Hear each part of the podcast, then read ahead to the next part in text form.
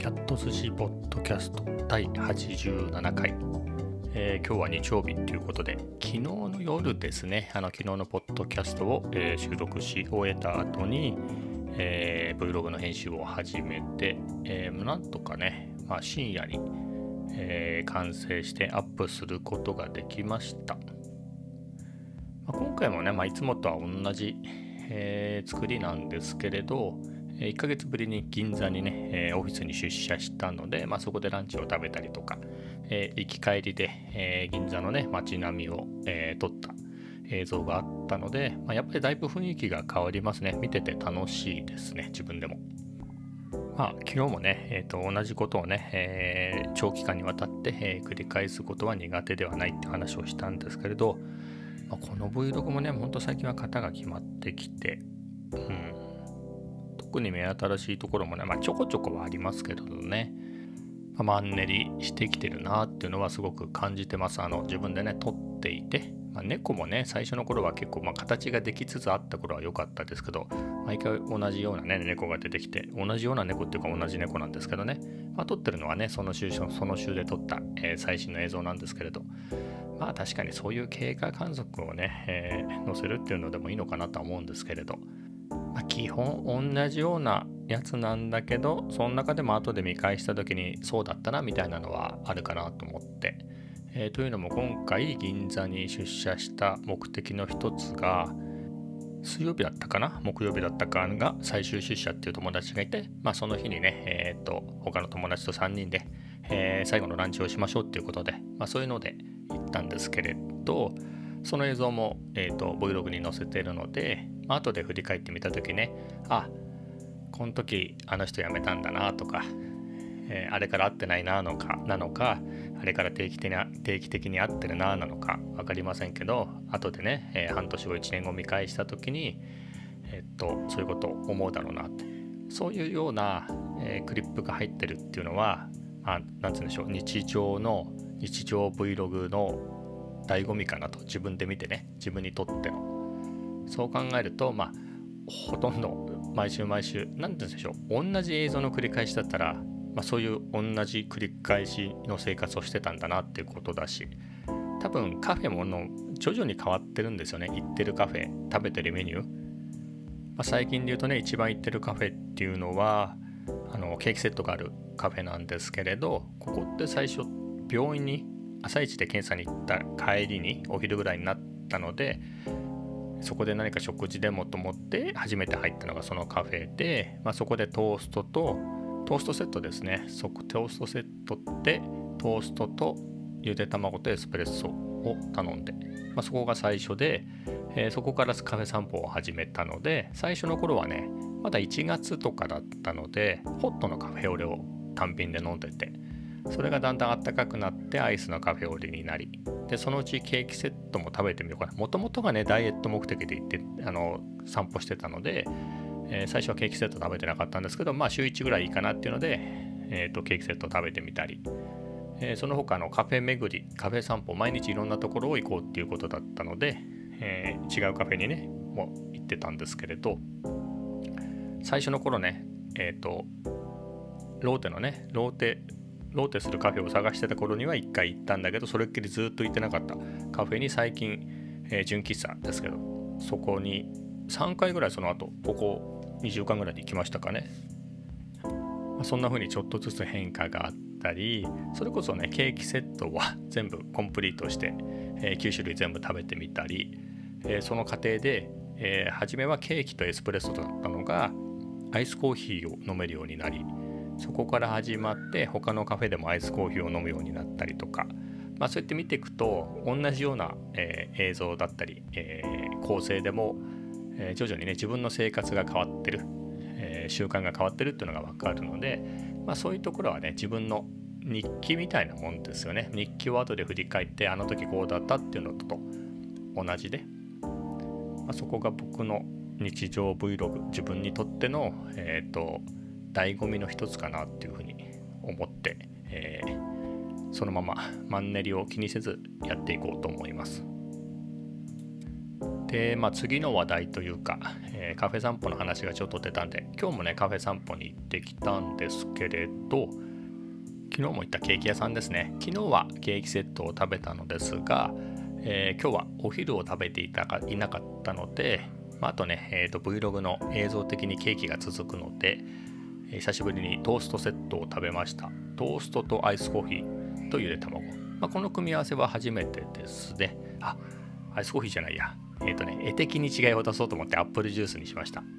まあそういうので、えーと、ちょっと違った映像になったかなと思いますけれど、まあ、そこで、まあ、手帳に手帳は今日書かなかったな、まあ、ノートにですねちょっとまあ、提案したいことがあったのでその下書きみたいなのをね、まあ、下書きというかそのアイデアをまとめるみたいなことを、えー、ずっとしてました。それは昨日ね、えー、別件で、えー、考え事をしてる時に、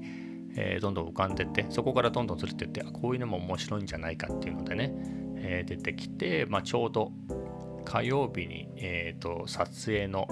え打ち合わせが入っているので、まあ、その時にちょっと時間をもらってえー、軽く提案させてもらおうかなと思って、まあ、それをちょっと考えていました、えー、次の話題。今日のカフェ散歩の帰りに iPhone を、えーと、落下させてしまいまして保護ガラスが割れてしまいました。えっ、ー、とね、まあ、今家で剥がしてちゃんと見てるんですけど、まあ、保護ガラスだけで済みましたね。えっ、ー、とバンパーっていうかケース自体はちゃんと入れているので本体は傷がつかずですね。うん、液晶も、液晶というかあの、うん、本体の液晶のガラス自体は平気で、保護ガラスだけが、えーと、ちょっと削れたりしてしまいました。のでですね、また新しいのを注文したので、まあ、明日届いたら張り替えねばっていうことですね。久しぶりだな。まあ、この間ですね、えっ、ー、と、息子の iPhone7 プラスの保護フィルムを貼り替えたばっかりなので、まあ、慣れてはいるんですけれどね、まあ、そういうわけで。まあ何枚だろう ?3 枚入りぐらいなのかな？昔すごい保護ガラスってね、高くて。最初の頃って保護シートみたいなやつでしたよね。保護フィルムみたいなやつを使ってて、いつからかな？確か僕の記憶だと iPhone6 プラス、6S プラスを買った頃からですかね。保護ガラスを使うように使うようになったのは。さすがにアスファルトなんであれですがこれって保護ガラスがなかったら、えー、ガラスが本体の、えー、ガラスが割れてたのか、えー、疑問なんですよねいつも。保護ガラスが弱くて割れてるだけで別に本体の、えーと、保護ガラスなしで、えもし落としたら、え本体のガラスは割れないんじゃないかっていう気もするんですけれど丈夫で。ただね結構アスファルトでねへこんでてあのへこんだつか削れてたんですねその保護ガラスが。って考えるとそん割れ割れなくても削れたりぐらいはするとそうなるとね珍しいし、えー、タッチしにくいですからね。そう考えれば保護ガラスも役に立ってるのかなと思います。では次の話題はギターですね。まあ、Vlog でもね、あのギターを、毎週紹介してる、紹介してるというか進歩具合を紹介してるんですけれど、まあ、なかなかこのやり方でいいのかなっていうのがね、ちょっと疑問に思ってきました。あのギターの練習法自体には全然疑問はね、思ってないんですけれど、えっ、ー、と、Vlog ね、YouTube の中で紹介するやり方としてこれでいいのかっていうのがちょっと疑問な疑問になってきて、というのも、1週間ぐらいでねなかなかそんなにうまくならないんで前にも言いましたけれどその何かね知らない曲を練習するみたいなのだったら、えー、全然知らないところからね、えーと、覚えていくので、えー、例えばみたいなやつが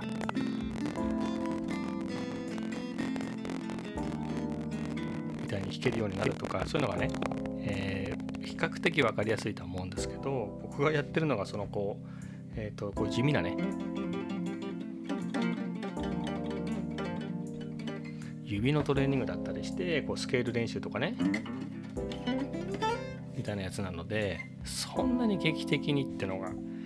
えー、分かりにくいなと思って。特にね先週先週か？先々週ここ2週間ぐらいやってるのがまあ、シーケンスっていうかのある一定のパターンですね、まあ、いろんな弦を全くような、えー、ちょっとシステマチックなパターンなんですけれどちょっとやってみますね。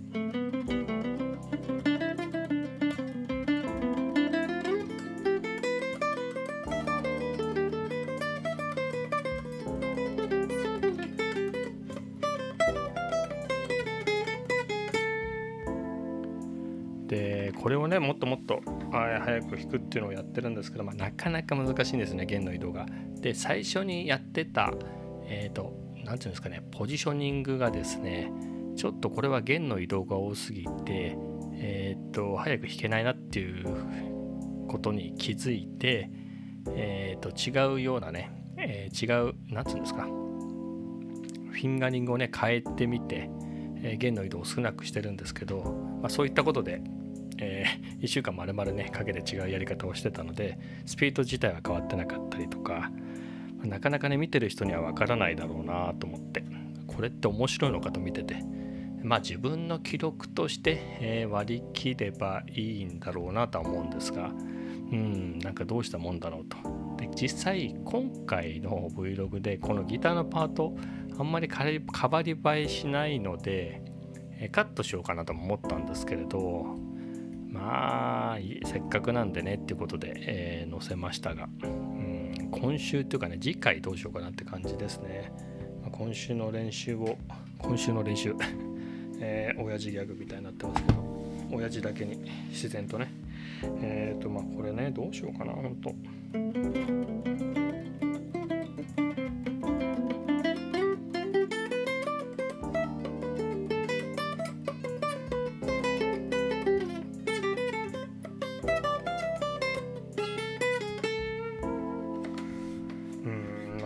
1ヶ月ぐらい練習すればね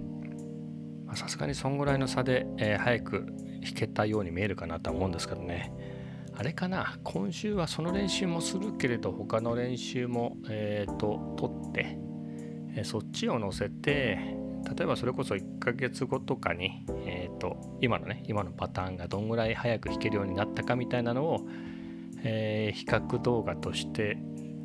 えー、載せるっていうのが分かりやすいですかね。やっぱり分かりやすさが大事かな、まあ、自分で振り返ってみてもね、えーと、1年後に振り返ってみて、まあ、その方が分かりやすいかなと思いますね。じゃあそうしてみようかな、まあ、そういったどういうふうにしたらいいかっていうのを考えるのもまた、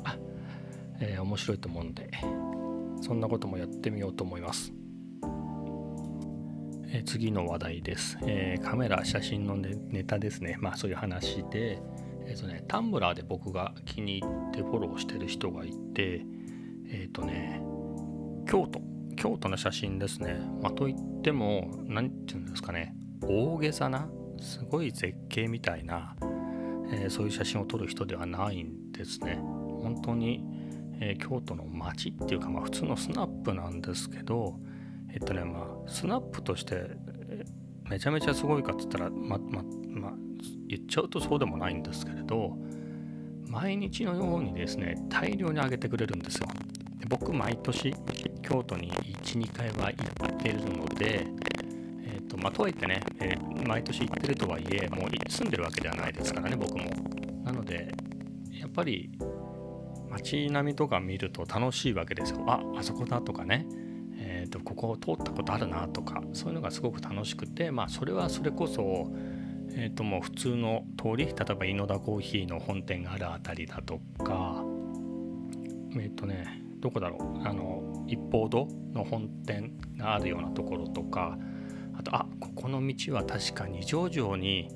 えー、歩いて行った時に通った道だなとかそこは多分1回か2回しか通ったことないと思うんですけれどなんかそういうところがいっぱいあってすごく楽しくて、まあ、それがねもう本当に大量に週末ぐらいに取り歩いてるんですかね多分。でねまあ、えーと、確かに画質的にも今時のものすごいカメラで撮ってる風ではないなってのは思ってたんですけどなんとなくそこにえっ、ー、とねタイトルね写真のタイトルのとこに「カッコ A480 編」って書いてあったんですよ。でなんだろう A480 ってと思って調べたらキャノンのですねコンデジですねあの別に張り切ってないでもそんな高くない全然高くない。普通に買う普通にまだデジカメが、えー、なんつうんでしょう。人気があった頃普通に普通の人が普通に買ってたぐらいの、えー、張り切ってないコンデジだったんですよね。まあ、2台使ってるみたいなんで1台はちゃんとしたミラーレスなり一眼レフなのかもしれないですけど、まあ、そっちは機種名が書いてなくて。でそのコンデジの方だけね A480 ってのが書いてあって。へえでもねその画質とかその構図だとかなんかねうまい下手じゃないんですよね。もう僕がその人が好きなのは。本当にもうたくさんたくさん、えー、僕が、えー、旅行に行った時に、えー、ブラブラブラブラ、え適当に街を歩いてる。その街の写真がいっぱいあるんですよ。見たことがある。それが嬉しくて、え例えば今日見た写真だと寺町商店街ですかね。新京国の辺りとかで。あこのタリーズね。あるあるとか。とあれ？ここの三角公園っていうのかな？そこなんかフォーレントってなんかテナントがなくなっちゃってね。まあそんな写真が写真にそういうのが写り込んでたりしてやっぱり観光客がいないから、えー、減ったからちょっと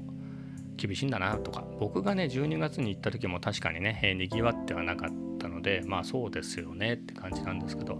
まあ、そういったね生生々しいんですよねそれがすごく。やっぱり何て言うんでしょう。例えば仮にそれをインスタグラムに上げたらもう100も200もいいねがつくような写真じゃないんですよね。そういうのって何て言うんでしょう。まあインスタ見ればインスタで多分京都とか、えー、そういうのでねタグで検索したらすごいのがいっぱい出てきてまあそれはそれでいいんでしょうけどえっ、ー、とねその普通のコンデジでね撮っただけの写真が本当に繰り返しますけど生々しいっていうか自分が普通にブラブラした時に見えてる景色なんですよね僕的には。別にそんなに急にね映えるわけではないですかね普通に歩いてる時に、えー、それがねすごく好きでいいなと思って。本当にね何でしょうずっとアーカイブとしてね、まあ、残るとすれば、まあ、すごい貴重な資料になるんじゃないかなと思いますね。まあ別にそんな大それたことを考えなくてもいいんでしょうけど。清水寺とかねそういうところはねすごい写真がいっぱいあってねそれはそれでいいですけれどもう本当の街がね多分街って、まあ、京都とはいえねやっぱりなんかぶっ壊して新しいの建てちゃうとかもあるだろうしお店なんかはね何て言うんでしょう建物自体は変えなくても、まあ、中身はねどんどん変わっていきますからね。ああそういえば昔こここういうのがあったよねみたいなのがね残るだけでも。本当僕はまあ京都には住んでないし年に12回行く程度なんでそんなに詳しくはないですけれど例えば働いてるね、えー、銀座であっても本当にお店がなくなってみてあれ？ここなくなったけど前何が入ってたっけみたいな感じなんですよね。ましてや新しいお店が建っちゃうとあれここ前何だったっけ？みたいなそんな感じなのでまあそういう何て言うんでしょう何気ない本当の何気ない日常ですね。ま、それがましてやそこが毎年行くほど好きだけれどそんなにね、えー、やっぱり年に12度ぐらいしか行けないところなのでそういうところが家にいながらして、えー、本当毎週毎週のようにね週末取り歩いてる、えー、その方がね週末取り歩いているであろう今の、えー、京都の辺りが見れるのがねすごく楽しいっていう話です。今回はね結構話がばらけてるのはこの話は月曜日に撮ってます。日曜日の分なんですが。でも最初の方のパートは、えー、と土曜日にと、えー、日曜日に撮っていて、えー、昨日、まあ、言い訳ですけど日曜日に撮りきれなかったのはえっ、ー、とね日曜日に土曜日の分を撮っていて土曜日に金曜日の金曜日の分を撮っていたんですね。で、えー、ちょっとずれてきちゃったので、まあ、昨日中にね、えー、土日まとめて撮って、えリセットしようと思ったんですけれど、さすがに2話分は、えー、話しきれずに、えー、尻切れとんぼになってしまって、えー、それでちょこちょこちょこ、えー、と2つぐらいパートをね、え、録音したんですけどなんとなく波に乗れずに、まあ、こんな感じで、えー、ぐたぐたになってしまいました、え、まあそんな感じで今日は終わりたいと思います。